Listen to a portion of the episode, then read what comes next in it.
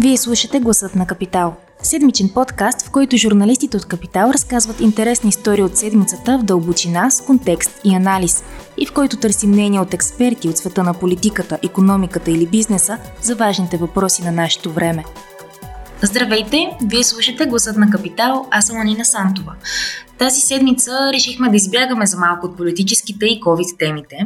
Не, че те не са интересни, напротив, може да ги прочетете в новия брой на Капитал, както и в сайта. Не за слушане, обаче сме подготвили част от интервюто с Янис Варуфакис, което редакторът в Капитал Огнян Георгиев успя да вземе тази седмица.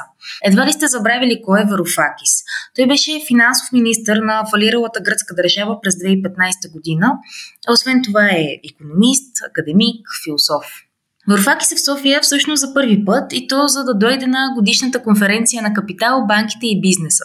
Съветът, който той даде и с който най-вероятно ще се запомни интервюто, което предстои да чуете, пък е не влизайте в еврозоната. Други акценти са защо еврозоната се променя без нищо да се промени, както и мнението на Варуфакис за инструмента за възстановяване и устойчивост. Пускаме сега част от интервюто в оригинал на английски язик.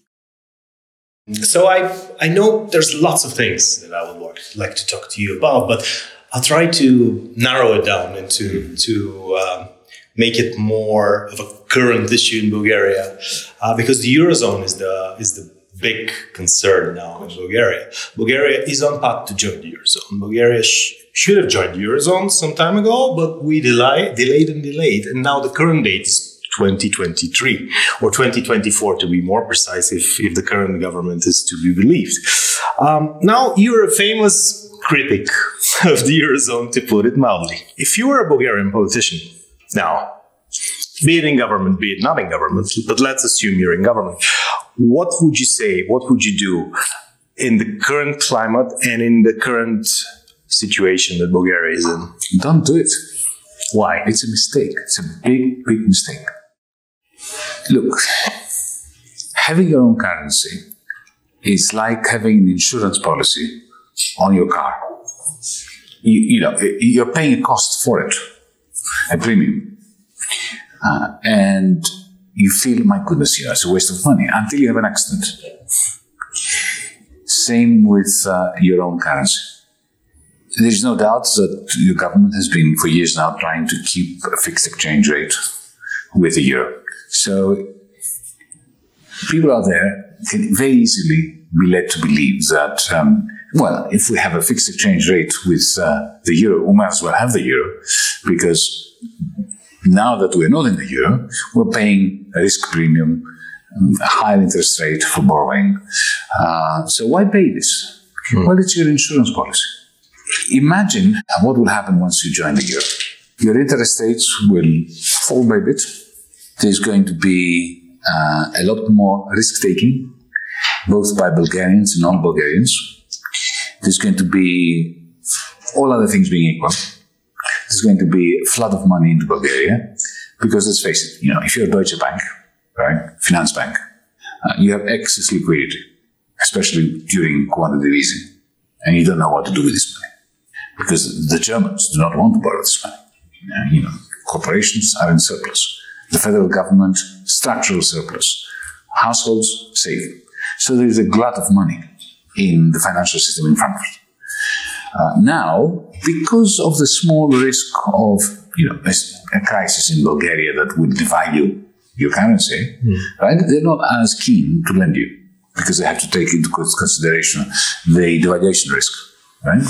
When they have the euro, when you have the euro, that goes away. So you know more money comes in. This is what happened in Greece in 2000. Oh.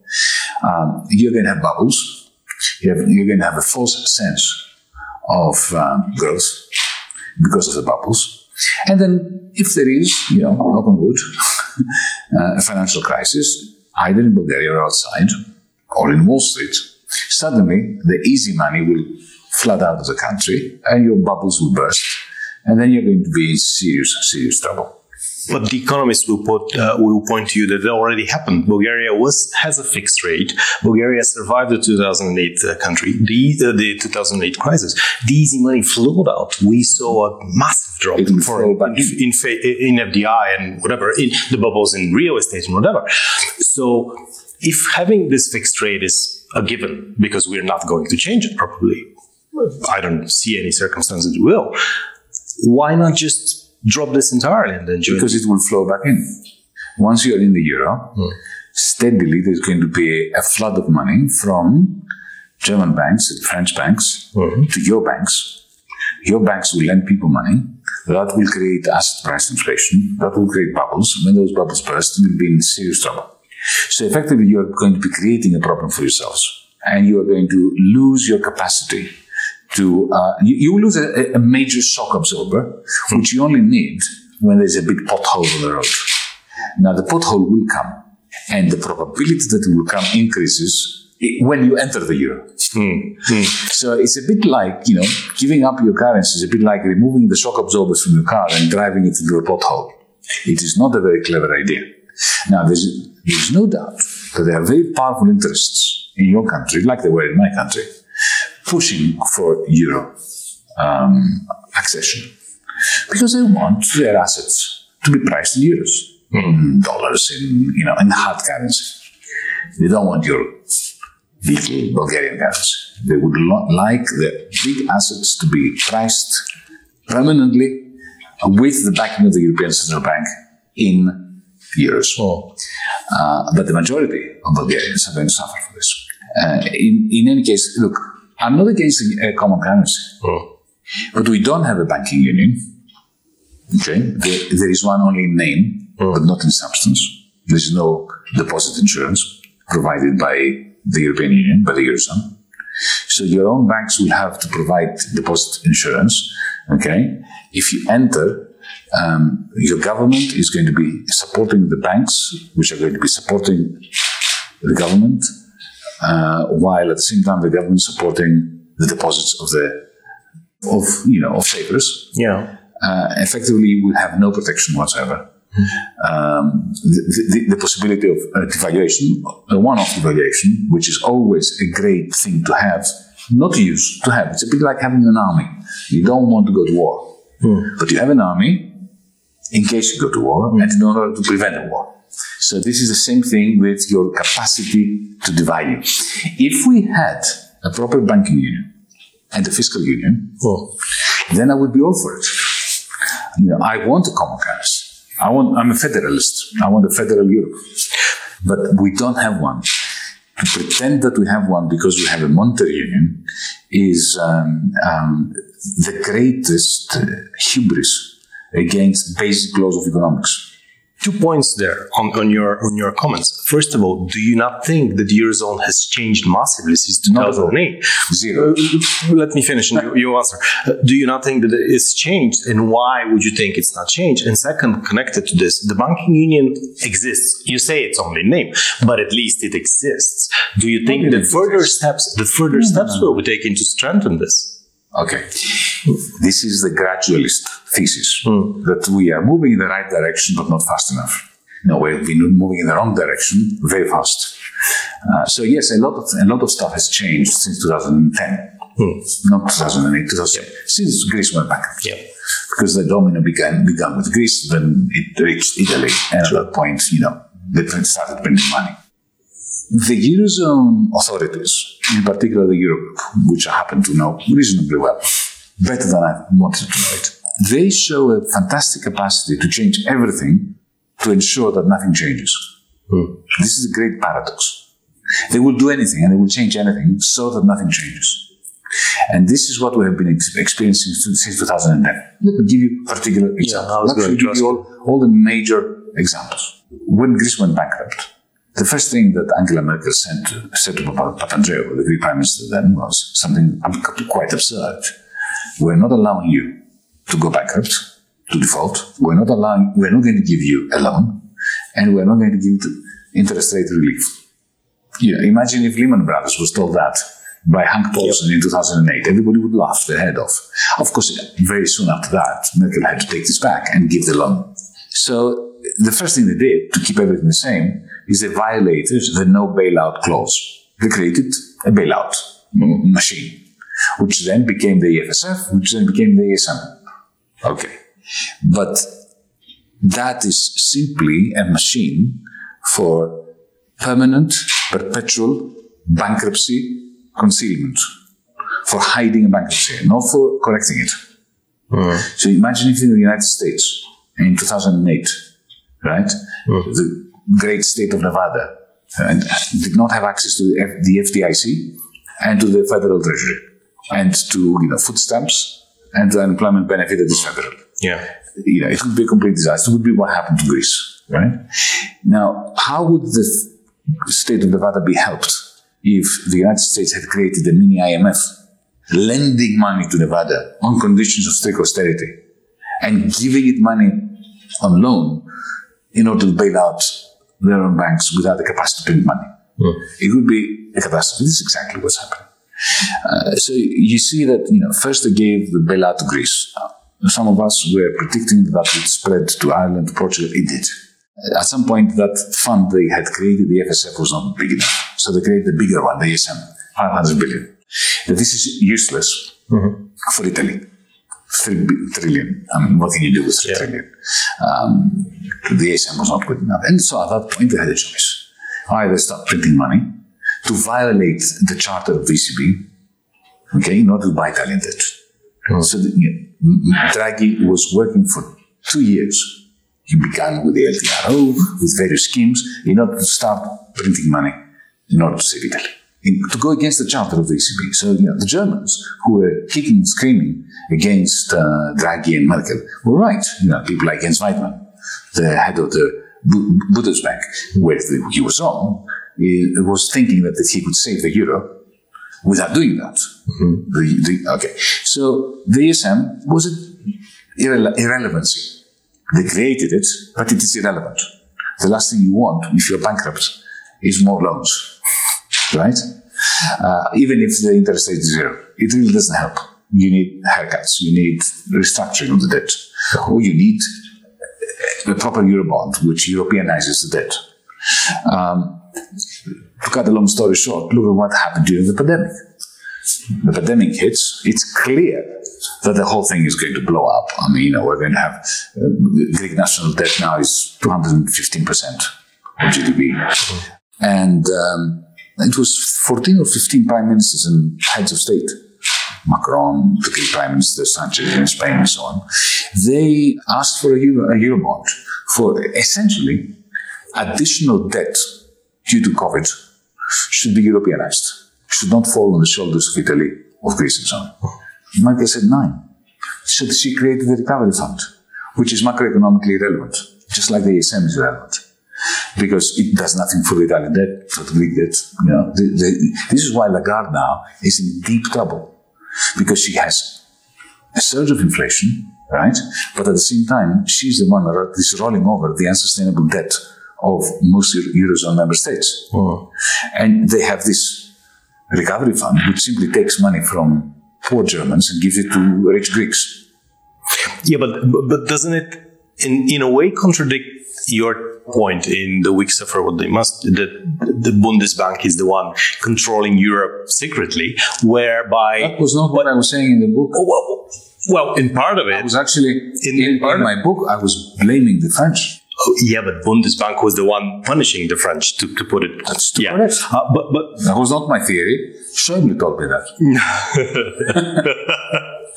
but but uh, but um, the, They the had to recovery. punish the French because the French wanted the German money. They wanted Yeah. the Deutschmark by which to, to expand French hegemony. But the recovery and the fund. Said nein. And they had every point, every reason to do it. But, but the recovery fund is a fork in the road, no? Because it's the first time Europe actually collectively does something like, like this. So isn't this a change? Yes, it is a change. But uh, the question now is this. Again, your gradualist hypothesis is on show again. That this was a first step, you know, like putting a foot in the door to open the door. Well, I think that, you know, they simply kick the door completely shut. Because uh, look at the new German government. Scholz, FDP, and the Greens. One big commitment. Never again. The recovery fund is one off, it will never be repeated. It's a big, fat commitment. And what I was saying, yes, it is true. Uh, At last, we had a Eurobond. Mm-hmm. Firstly, too little. Yeah. hu- yeah, just ridiculously insignificant. Mm. And secondly, done in such a way as to ensure that the Dutch, the Austrians, and the Germans, I'm talking about the establishment now, not the people, right? Mm. Will say never again. So, in my view, this is what I'm saying. This is, this is a big question, mm. and you know, here we can disagree. But the, the, the big question is: Are we moving slowly in the right direction or fast in the opposite direction?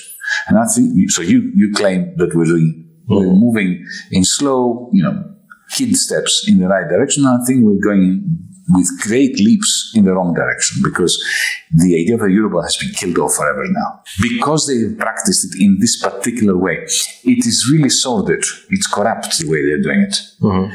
Think about it. It's not, you know, I was advocating for years, since 2002, a, a, a green Eurobond that would be issued by the European Investment Bank and backed by the European Central Bank. I was saying this in 2002 in the European Parliament. Uh, uh, but directly, started green bonds just recently. They started green bonds just recently. Irrelevant. Irrelevant. No, I'm talking about, you know, 5% of GDP, of Eurozone GDP to go directly into a green energy union where the Europe, yeah, looks at Europe as a whole and says, okay, we're going to have a, you know, an energy union and we're going to invest in it centrally. Mm-hmm. You know, in, you know, what is Bulgaria doing, good at producing in terms of renewables? What is Germany? What, you know, Greece has a lot of sun. The countries closer to the Atlantic have a lot of wind, right? Let's create this and fund it directly, mm-hmm. not give it to governments. You know, I know what governments are like. I've mm-hmm. been in one for a few months.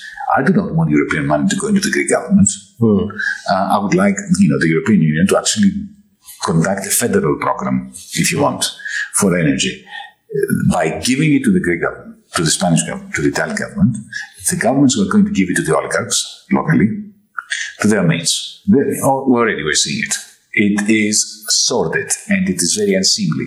The Dutch and the Germans who are transferring funds through this Eurobond to the South, look at that. And this, in my view, is the death knell of any proper fiscal union in the future. What would be the right way to do a Eurobond, in your opinion? Oh, I, um, I proposed that uh, a long time ago, and then again at the beginning of the pandemic. Well, firstly, the bond should be issued by the European Central Bank because it's the only serious institution we have. The European Commission is not a serious institution. Nobody takes it seriously. Okay, it's only if it has the backing of the European Central Bank. So once we have the European Central Bank, A lot of people in Brussels will be mad at what you say, but anyway. But- yeah. You know, tough. What can I do? Uh, they don't pay me sufficiently to lie, right? Um, the ECB is the only institution that we have, financial institution, that is solid and dependable. Uh, so if, you, if I were a Chinese investor, a German investor, a Bulgarian investor, right? You know, and, and there was a, a, a bond issued by the ECB, knowing that the ECB had printing presses, I would buy it immediately Yeah. right? Uh, and I would not have the member states backing it. Now, this bond that the Commission issued is backed by Greece, for goodness sake. you know, I mean, th- what are we doing? Okay. So essentially, it's backed by Germany. So German conservatives or the liberals are livid about that, and they only accepted it because of the pandemic. But tomorrow they're going to turn very nastily at the whole idea of uh, a jointly and severally backed eurobond, whereas an ECB bond. And so my suggestion was you know, a 30-year bond that would sell at negative interest rates immediately right? And would fund what? It would fund this uh, cushioning so the, the new debt could not fall on the decrepit Italian state, Spanish state, Portuguese state, Greek state. Well, that's one. Secondly, the European Investment Bank, which already issues its own bonds, right? And they issue green bonds. They can issue whatever they want, right? Uh, imagine if they were to fund um, the the green energy union that we need. I insist on this because this this is the one thing we can do well at the European Union level. The one thing we can only do at the European level, and the one thing that we really need to do. And you can see with the energy crisis that this is so. Um, so the European Investment Bank could be given the green light. It only takes one session of the European Union Council, you know, to issue 500 billion a year, every year, for five years, two and a half trillion, you know, to, to fund this big business of the, the, the green transition. Uh, and, and, you know, Christine Lagarde, all she has to do is to say that I will stand by these bonds in the secondary bond markets. She wouldn't need to put anything because just by saying this, those bonds would sell like hotcakes. And, and then you have a fighting fund for the for green energy across Europe, and it will be magnificently progressive. It will create good quality jobs. It will be, you know, it will have a high multiplier accelerator, uh, and and and notice everything I've said is completely legal. You don't need a new treaty. You don't need um, any changes to the existing rules because the European Investment Bank belongs to the whole. Then what's the obstacle? The obstacle is political will. Political will, in particular, in Berlin. I have theories as to why the, the political will is, there, is not there. I can mention one. Hmm. And I always like not to mention my own theories, but to convey theories that have been conveyed to me by hmm. people who are in the know. Hmm. So this is something that one of Angela Merkel's top advisors told me once when he heard this proposal of mine. He said, "This is a good proposal." I thought, "Okay, you are advising Angela Merkel. Why don't you advise her to do it?" She, he said to me, "She will never. She will never do it." I said, "Okay, please, please explain your question. Hmm. Why not?" She said, "Look, don't you understand? Every time the German Chancellor Merkel or whoever it might be walks into a room with the French president, the French president keeps his mouth shut. Why? Because France is a structurally deficit country vis-a-vis the structurally surplus country, which is Germany. Hmm. To put it bluntly, if tomorrow morning there's an announcement that the euro goes and we go back to our own national currencies, there's going to be a massive flow of money into Germany and out of France. Hmm. So if you are the French president, right, you keep your mouth shut. In the end, you may kick and scream for a little bit, but in the end, what she says goes. Ако този епизод ви е харесал и искате да слушате новите епизоди веднага, щом излязат, абонирайте се за гласът на Капитал в Apple Podcasts, Google Podcasts или Spotify. Обратна връзка можете ни изпращате на podcasts.capital.bg или в познатите ви профили на Капитал във Facebook и Twitter. Музиката, която чувате в този подкаст е написана от композитора Петра Дондаков специално за Капитал, а епизодът монтира Тихомир Колев.